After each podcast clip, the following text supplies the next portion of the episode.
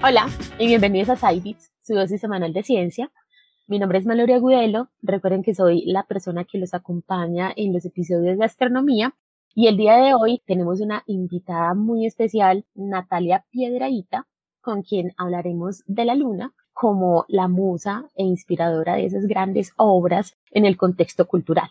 Pasaremos desde la pintura, la literatura, la música y también hablaremos un poco de esos nombres curiosos que le aparecen a la luna de vez en cuando, que hemos escuchado por ahí, eh, luna rosa o superluna o la luna azul. Además, la luna no solamente nos inspira a nosotros, a ti, a mí, a Natalia, sino que también ha inspirado a miles de personas, o sea, no sé cuántas generaciones hay desde el momento en el que empezamos a registrar la historia, pero entonces imagínense todas las generaciones que han estado deslumbrándose con la luna y tienen la posibilidad de dejar registros.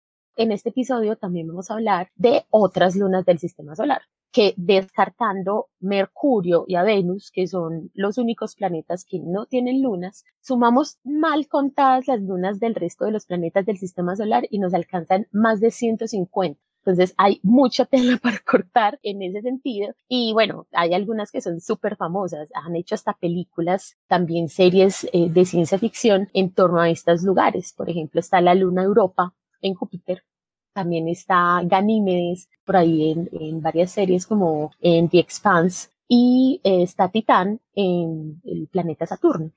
Entonces, bueno, no, no siendo más, este episodio se titula En caso de sentirse vacío, la luna llena, parte 2. Comencemos.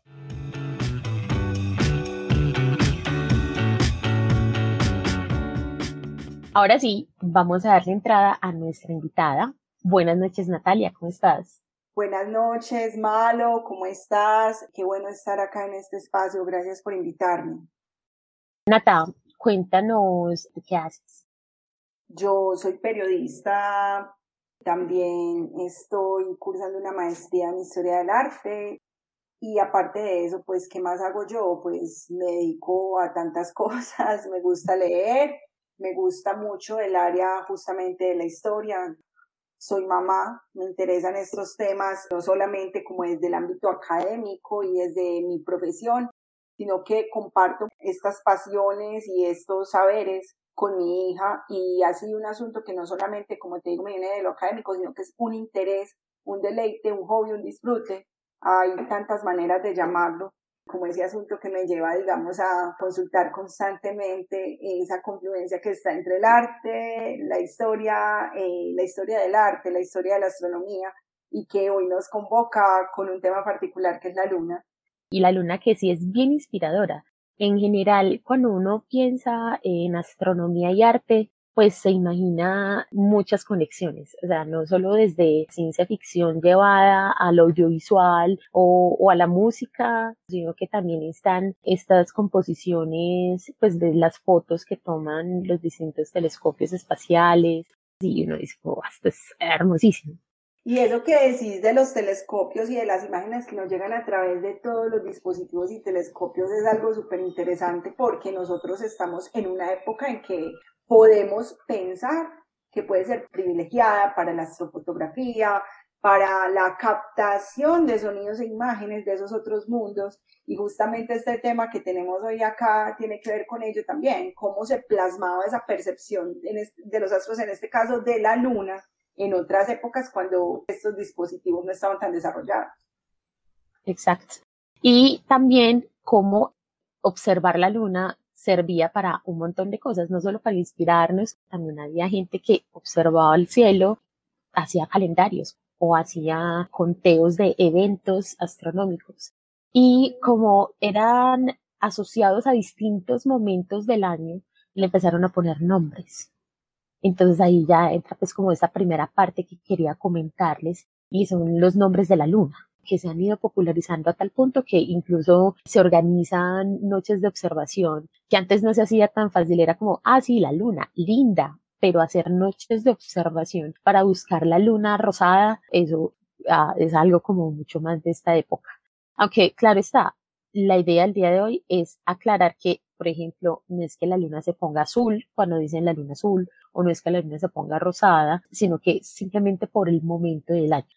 Y bueno, la luna de abril es precisamente la luna rosa, pero es por un tipo de flor que florece justamente en la primavera. Brota la nueva hierba, salen flores, justamente flores típicas que son rosaditas, entonces le llaman la luna rosa, pero no es porque se ponga rosada.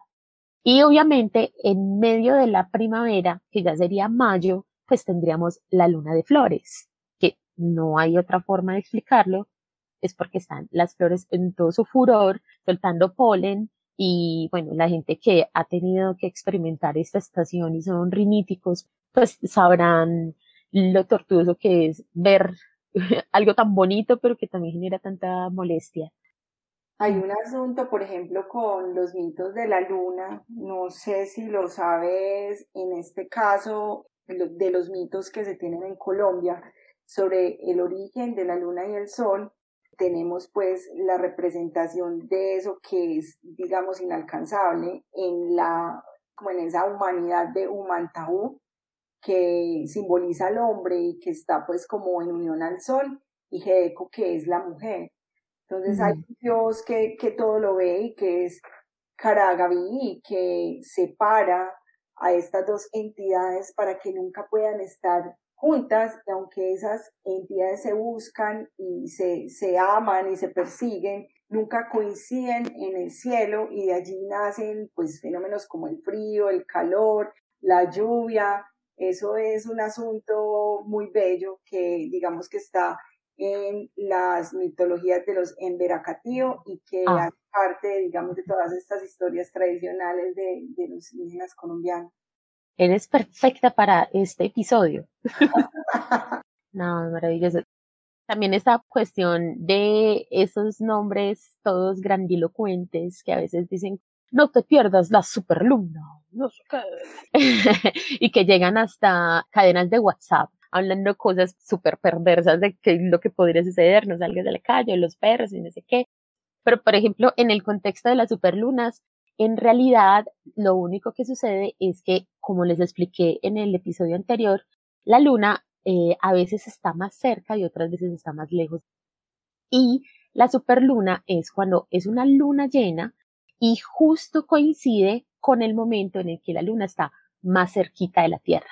Entonces, cuando comparamos fotografías de la luna, de la luna llena específicamente, en cualquier momento de, de su órbita y justamente en el momento más cercano a la Tierra, pues vamos a ver que hay un, cambio no tan significativo, o sea, no es como lo más relevante ni lo más grande. Sí se nota un cambio en tamaño, pero pues no es que se nos vaya a caer la luna encima o, o nada místico pues alrededor de eso y como es la órbita alrededor de la Tierra, pero también es dependiendo de la fase, entonces no siempre se dan.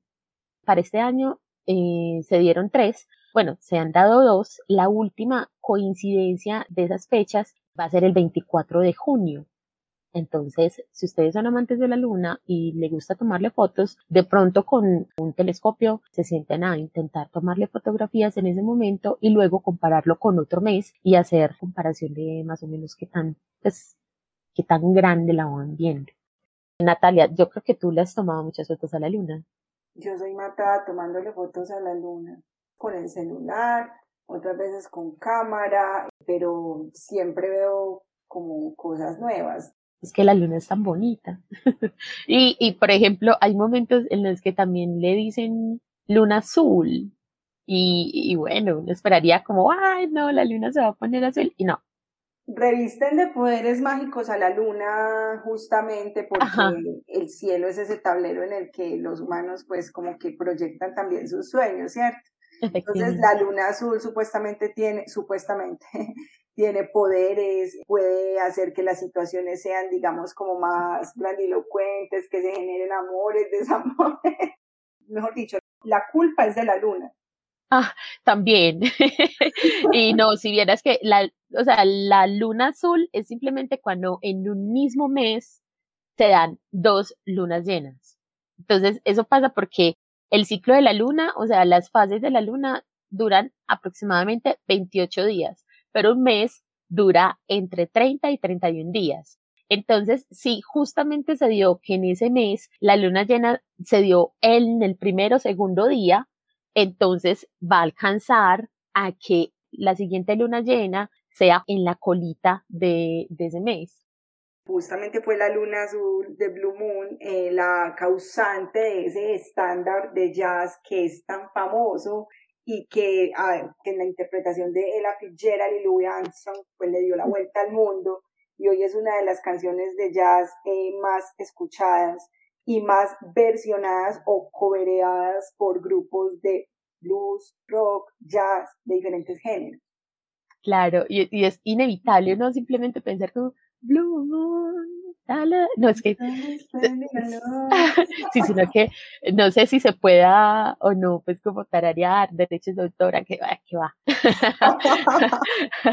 Igual, eh, invitamos a que vayan y escuchen esa canción, es encantadora y todas las versiones que le vayan a sacar. Ya viene la parte carnuda, que es cómo es la luna o cómo fue tratada la luna en el contexto de la pintura.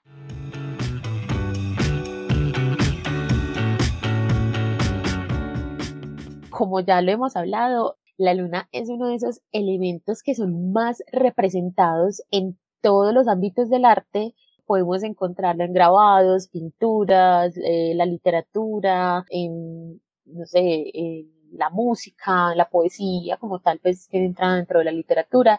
Entonces, bueno, una forma más cercana de representarla es a partir de lo que queremos plasmar de ella en el papel, en la pared, en un lienzo, y entonces aparece el papel de la luna en la pintura. Y precisamente como Natalia está haciendo una investigación muy profunda sobre la historia del arte, cuéntanos un poquito sobre esto que me venías contando antes, sobre cómo la luna ha estado presente en esos grabados o en esas pinturas y más o menos la historia, desde qué tan atrás podremos empezar a hablar de la luna en la pintura.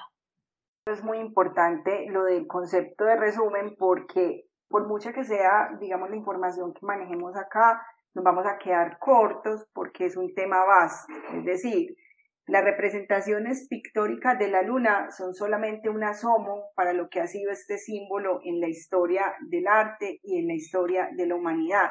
Desde la danza, el performance, el teatro, la escultura, la fotografía, el cine, se han dado interacciones interesantes que pueden ser material de este y otros programas.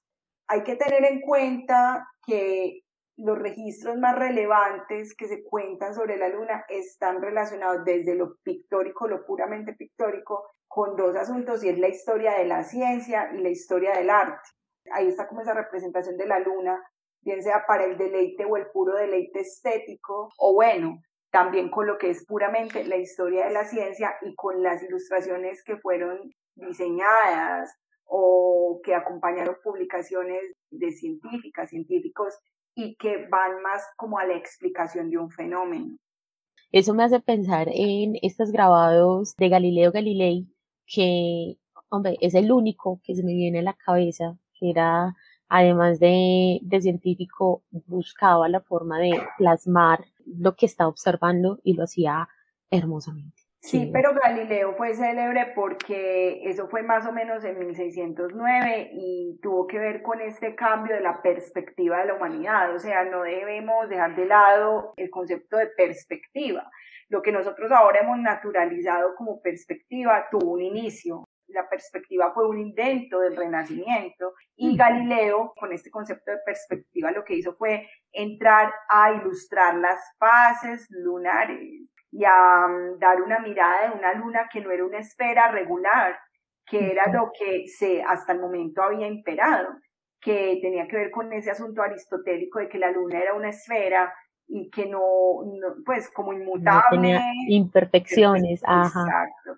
Galileo lo que hizo fue eh, evidenciar que la luna tenía irregularidades, cráteres y de hecho pues tuvo una publicación de su autoría que se llama El Mensajero Sideral y allí estaban estas ilustraciones que mencionas. Galileo es muy de acá, debe haber algo más allá, más lejos en la historia. Sí, señora. Yo hay un registro al, que le sigo mucho la pista y es un hallazgo que se hizo en 1999, es decir, no, eh, digamos que el hallazgo es muy viejo, pero se dio en épocas recientes. Les estoy hablando del disco de Nebra, es una datación de hace mil, mejor dicho, de 1700 años antes de nuestra era. Si contamos el año 1 de nuestra era y retrocedemos 1700 años, ahí en esa época estaban en un momento de la humanidad en que todo se, se construía a partir de bronce. De esa época data, después de tantos estudios, es lo que se ha determinado esta placa justamente de bronce que fue allá en Alemania yo creo que es muy importante decirle a quienes nos escuchan que habíamos acordado que algunas de las imágenes de, a las que estamos haciendo referencia van a ser presentadas porque creo que es muy lindo escucharlo, es, es buena la narración, pero esto también hay que verlo, hay que, hay que presentarlo como el alimento de los ojos. Esta es una placa de bronce, es una placa de bronce en la que se ven unas esferas y se ve algo que parece ser la luna y eh, se le han hecho ya varios estudios. Es decir, lo que estamos acá comentando tiene que ver como con una, una disertación y como unas investigaciones que se han dado desde la antropología y la arqueología. Y bueno, eh, eso pues como por hablar de uno de los registros más antiguos que se conocen con relación a la luna, que es el tema que nos convocan, pero bueno, si nos vamos a épocas del pasado, podemos hablar de lo que fue en Egipto, todo el panteón, por llamarlo de alguna manera, de dioses lunares, pues también mirando hacia esas épocas del pasado están varias simbologías y varias creencias de los grupos indígenas y de algunas culturas que estuvieron primero que nosotros, que son nuestros ancestros. No hay un solo humano que no tenga raíces allí. Todos somos descendientes de, ese acervo de africanos y de indígenas primigenios que habitaron la tierra. Y ahí están los mayas. Para ellos la luna era Ichen, que también era la, mamá, la gestación, el agua, del ciclo menstrual de la mujer, la poda de las plantas, lo oculto, la fuerza femenina.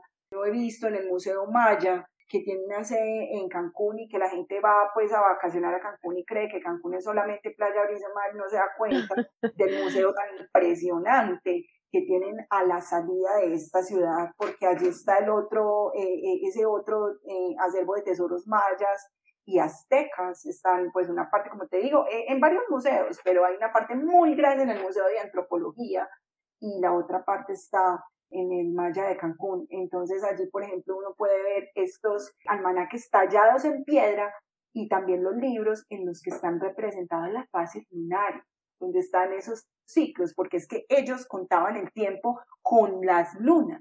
Y uno puede ver que la magia lunar para su legado está relacionada con eso, con contar el tiempo.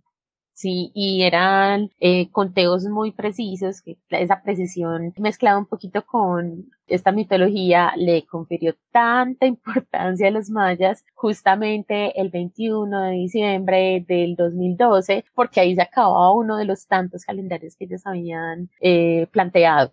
Entonces, ¿te acordás de eso? El fin del mundo según los mayas. El pues, fin del mundo que no pasó. Exacto. Eh, hemos pasado como por chorrocientos fines del mundo desde que yo tengo uso de razón, por ahí unos 15 fines del mundo. y, y no, pues, o sea, creo fervientemente que el, nuestro fin del mundo va a ser que nos caiga un meteorito. Malo, en serio, estás convencida. Estoy completamente convencida de eso. Oh, bueno, pero no así cuadriculada y eso, sino que es como mi forma de ver que, hombre, ya pasamos por una pandemia, fue catastrófico para muchas personas. Todavía estamos en, ese proceso y esto, pero sigue estando la especie humana en pie. Pero entonces, ¿qué podría tumbar la especie humana? Pues podría ser el cambio climático, que es un suceso que se está dando aquí y ahora, o un meteorito. Pues así es como lo veo como procesos astronómicos. Puede ser, claro que sí. Eso, es, eso, es, una discusión con la disponibilidad de agua, pero justamente tantos meteoritos que han pasado cerca de la Tierra pueden... De tantos asteroides, ajá. Sí, pueden hacerle pensar a uno que fácilmente pueden pasar un poco más cerca y chao. Sí, ¿y qué podemos hacer? Pues no está Bruce Willis para salvarnos o algo así, ¿no?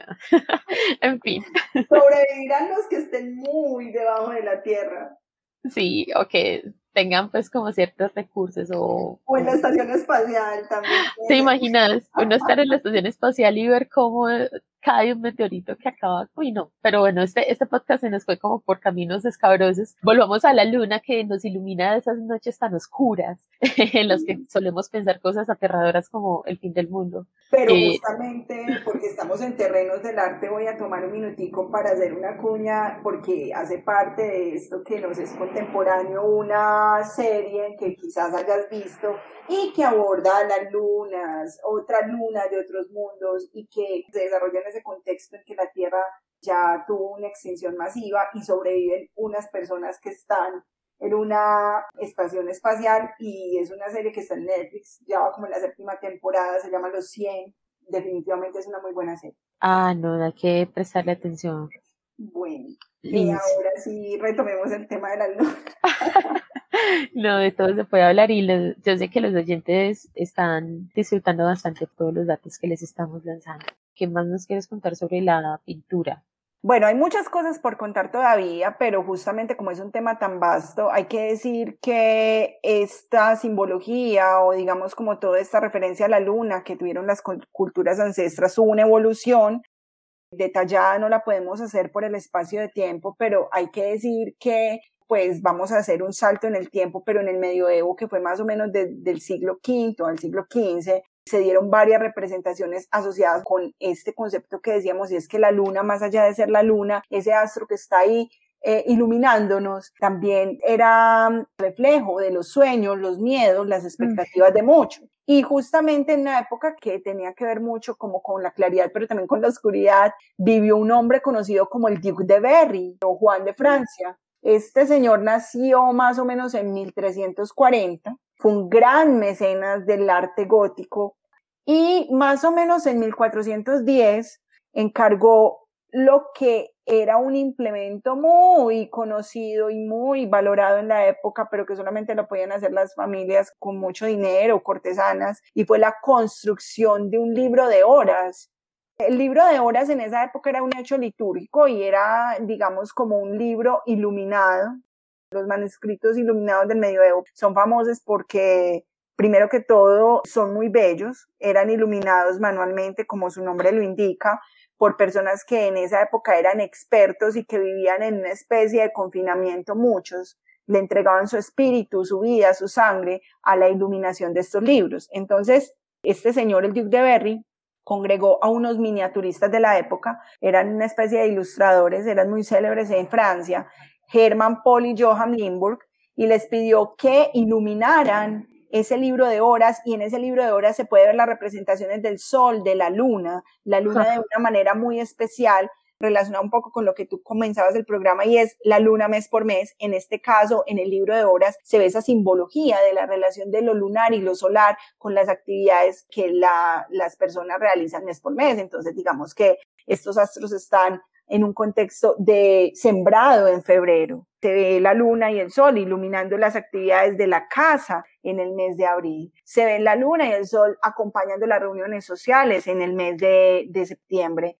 Entonces es muy bello y es otro asunto que hará parte del hilo porque me parece que estas imágenes son, digamos, de una, son un hecho muy importante para la historia del arte. No se sabe con exactitud si los tres hermanos iluminaron el libro, si fue uno solo, pero están firmados como los hermanos Limburg y tenemos que entender que era una época en la que no existía la imprenta, era una época en la que las cosas eran manuales, entonces es un despliegue de belleza y de paciencia muy bonito. Y justamente pues en esa misma época, en esa misma agua se cuecieron otras creaciones que estaban asociadas a, la magia, a lo esotérico, a las fuerzas del bien y el mal. Ahí, por ejemplo, hay asuntos incluso bíblicos o, o de esas narraciones religiosas donde también hay unas iluminaciones de la luna muy bellas se utilizaba mucho el oro o, las sustancias amarillas extractadas de plantas para decorar lo que era la luna en los manuscritos iluminados.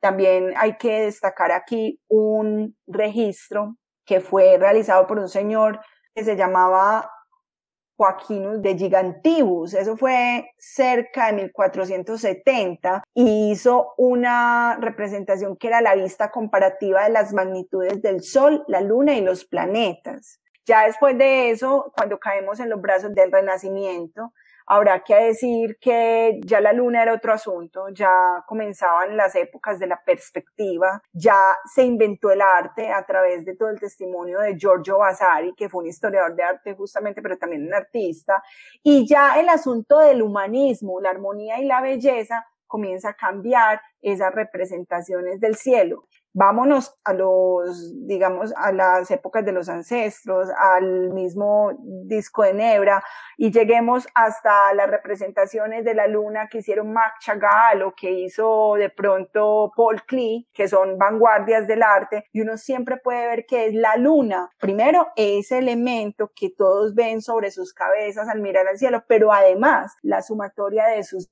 miedos, de sus sueños y de sus expectativas. Natalia, una pregunta cuando ahorita hablabas de iluminar, es como una forma reminiscente o primordial de la ilustración. O sea, como iluminar es ilustrar.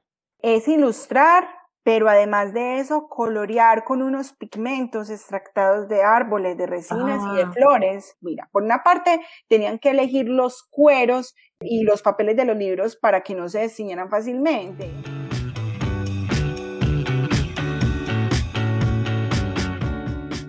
Por ejemplo, la representación de la naturaleza y la luna y todo esto, todo es transversal, pero hubo un momento en el que esos grabados, esas iluminaciones empezaron a llamarse arte y me parece tan curioso.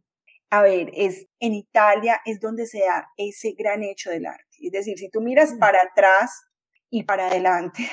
Siempre vas a encontrar que aquello que nosotros llamamos arte y que nombraron como arte desde esa época del Renacimiento existía y siguió existiendo. Cuando tú ves la huella humana, ese estoy aquí que se devela en las cuevas de, de Francia, ahí también hay un hecho artístico, solo que nosotros lo llamamos arte, le pusimos ese nombre. Arte rupestre, ajá.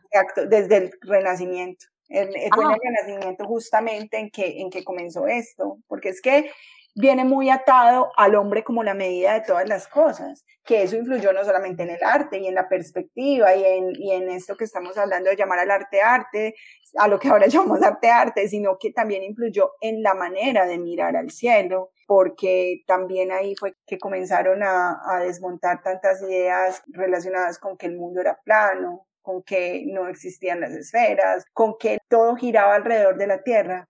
En este momento, digamos que se afina un poco la idea de que el humano es la medida de todas las cosas, pero se pone en cuestión qué tanto es cierto eso de que la Tierra está en el centro del universo.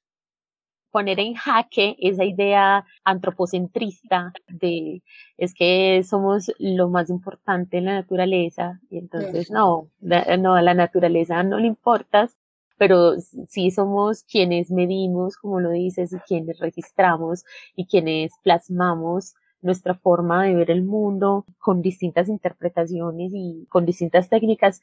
Para la naturaleza no le importa. si se mueve la luna, se mueve.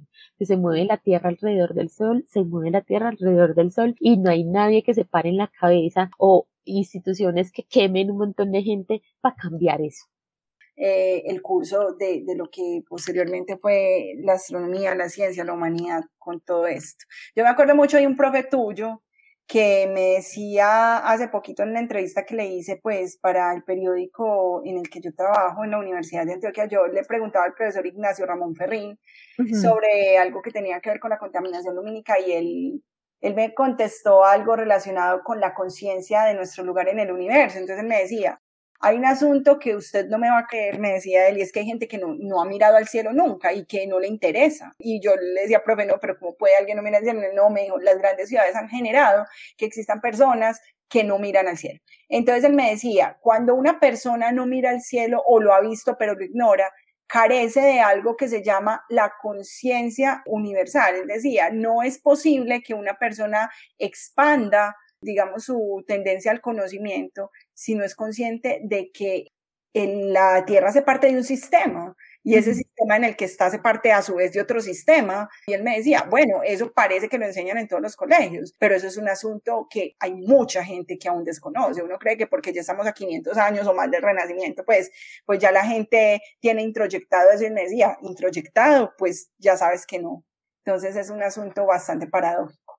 Eso hace pensar entonces que el arte ahora ya no tiene la luna como tan protagonista porque la gente no mira el cielo, o que, por ejemplo, otros fenómenos que sí requieren de una noche mucho más oscura, ver eh, la Vía Láctea o ver el paso de un cometa, ya no son protagonistas del arte, sino que hay otros elementos mucho más urbanos que sí son los que se representan. Pues me atrevo a decir eso.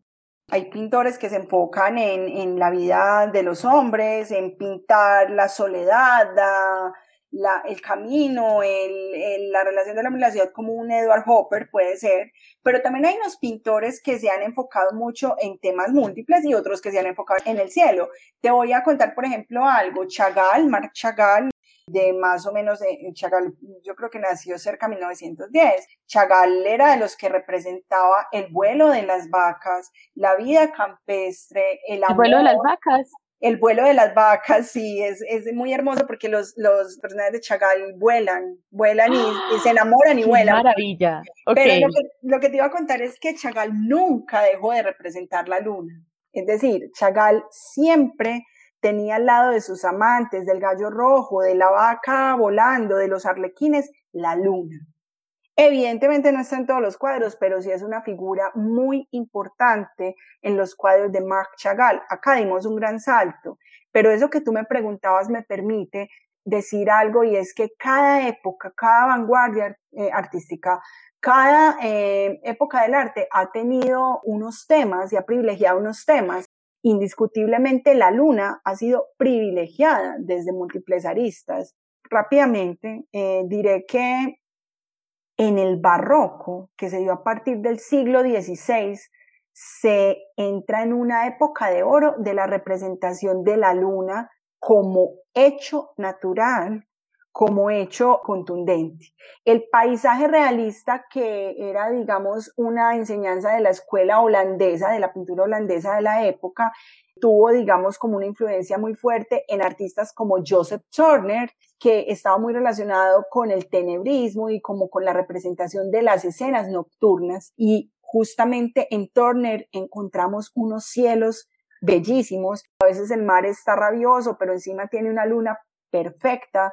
No siempre está la luna iluminando, sino que también vemos las escenas donde las nubes, donde está muy nuboso, pero se alcanza a advertir el halo lunar. Eso es una cosa eh, muy bella que es legado directo del barroco y de muy, muy marcado por este artista Joseph Turner. Y también hay que decir que después de él vinieron otros como Caspar David Friedrich, que aparte de representar la luna, representaba más que todo era las escenas de contemplación del cielo, donde se ve el humano deslumbrado por la mirada de lo que es el paisaje sin duda en la época, como te estoy mencionando, en el barroco, en el siglo XVI y posteriormente, más o menos por los 1800, cuando ya comienza el apogeo del romanticismo, eso es el paisaje lunar en todo su esplendor.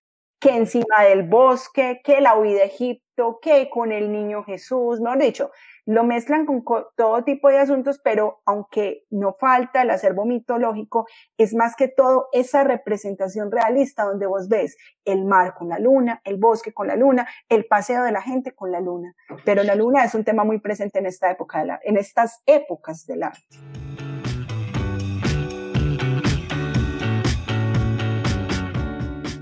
En 1970 nació una ilustradora que como tal no estaba relacionada tanto con, el, con la historia del arte como sí con la historia de la ciencia y que creo que es uno de esos grandes descubrimientos, digo descubrimientos porque fue un legado subvalorado hasta el siglo pasado y es María Clara Eymar.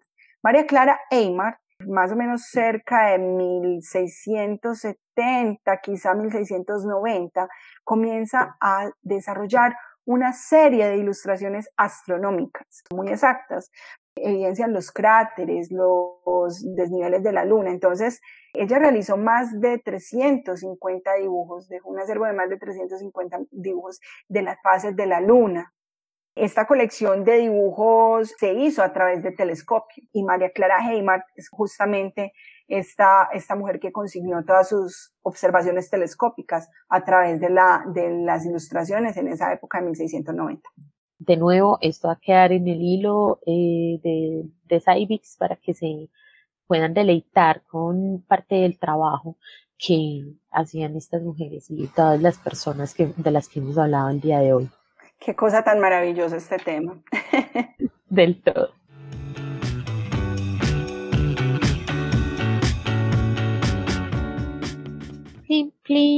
Y ya hablemos un poco de la música porque no estamos extendiendo mucho. En realidad ya llevamos al menos media hora hablando de, de eso, entonces no sé cómo voy a, editar.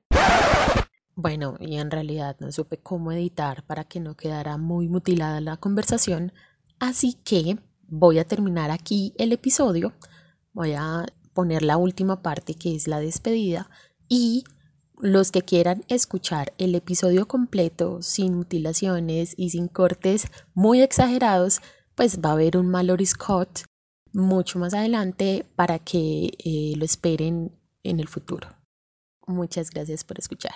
Continuamos entonces con la última partecita. sí, podríamos quedarnos hablando aquí otro rato, pues. Mucho eh, rato. En realidad llevamos mucho rato hablando, pero bueno, ya tenemos que terminar por el día de hoy. Yo creo que ya esto ha sido el episodio. Aquí eh, lo que ustedes van a terminar escuchando va a ser el producto de casi dos horas de conversación para que sepan todo como lo condensado que quedó este episodio. Entonces, Natalia, Muchas gracias por acompañarnos en esta ocasión, por contarnos estos temas tan interesantes y fascinantes de todo lo que hablamos, porque no solamente hablamos de pintura, música y literatura, sino que hablamos de un montón de cosas alrededor de, del tema, pues de la astronomía y de la luna. Entonces, gracias por esto. Yo sé que parte de lo que has investigado y, lo que nos contaste es para tu maestría, pero además lo estás consignando en una cuenta de Instagram en la que hay unas estas imágenes bellísimas y muy importantes. Tú nos podrás contar mejor sobre eso y cómo te podríamos encontrar a ti si quisieran seguir tu trabajo. Pues malo, Mapas del Cielo es mi proyecto al que le he gastado pues mucho, mucha paciencia y, y mucha dedicación tengo una cuenta en Instagram homónima, la pueden encontrar así, mapas de cielo, y allí pues básicamente lo que van a encontrar es una serie de representaciones, ilustraciones, pinturas eh, de diferentes asuntos relacionados con la cartografía de, en este caso, el cielo. Entonces, pues no, bienvenidos si quieren visitar este espacio de mapas del cielo. Y bueno, para mí ha sido una alegría, un muy buen rato haber estado acá hablando de un tema que es tan importante para mí. Y pues de verdad malo, queda también la invitación abierta a que sigamos hablando de él porque me, me encanta este tema. Natalia, gracias.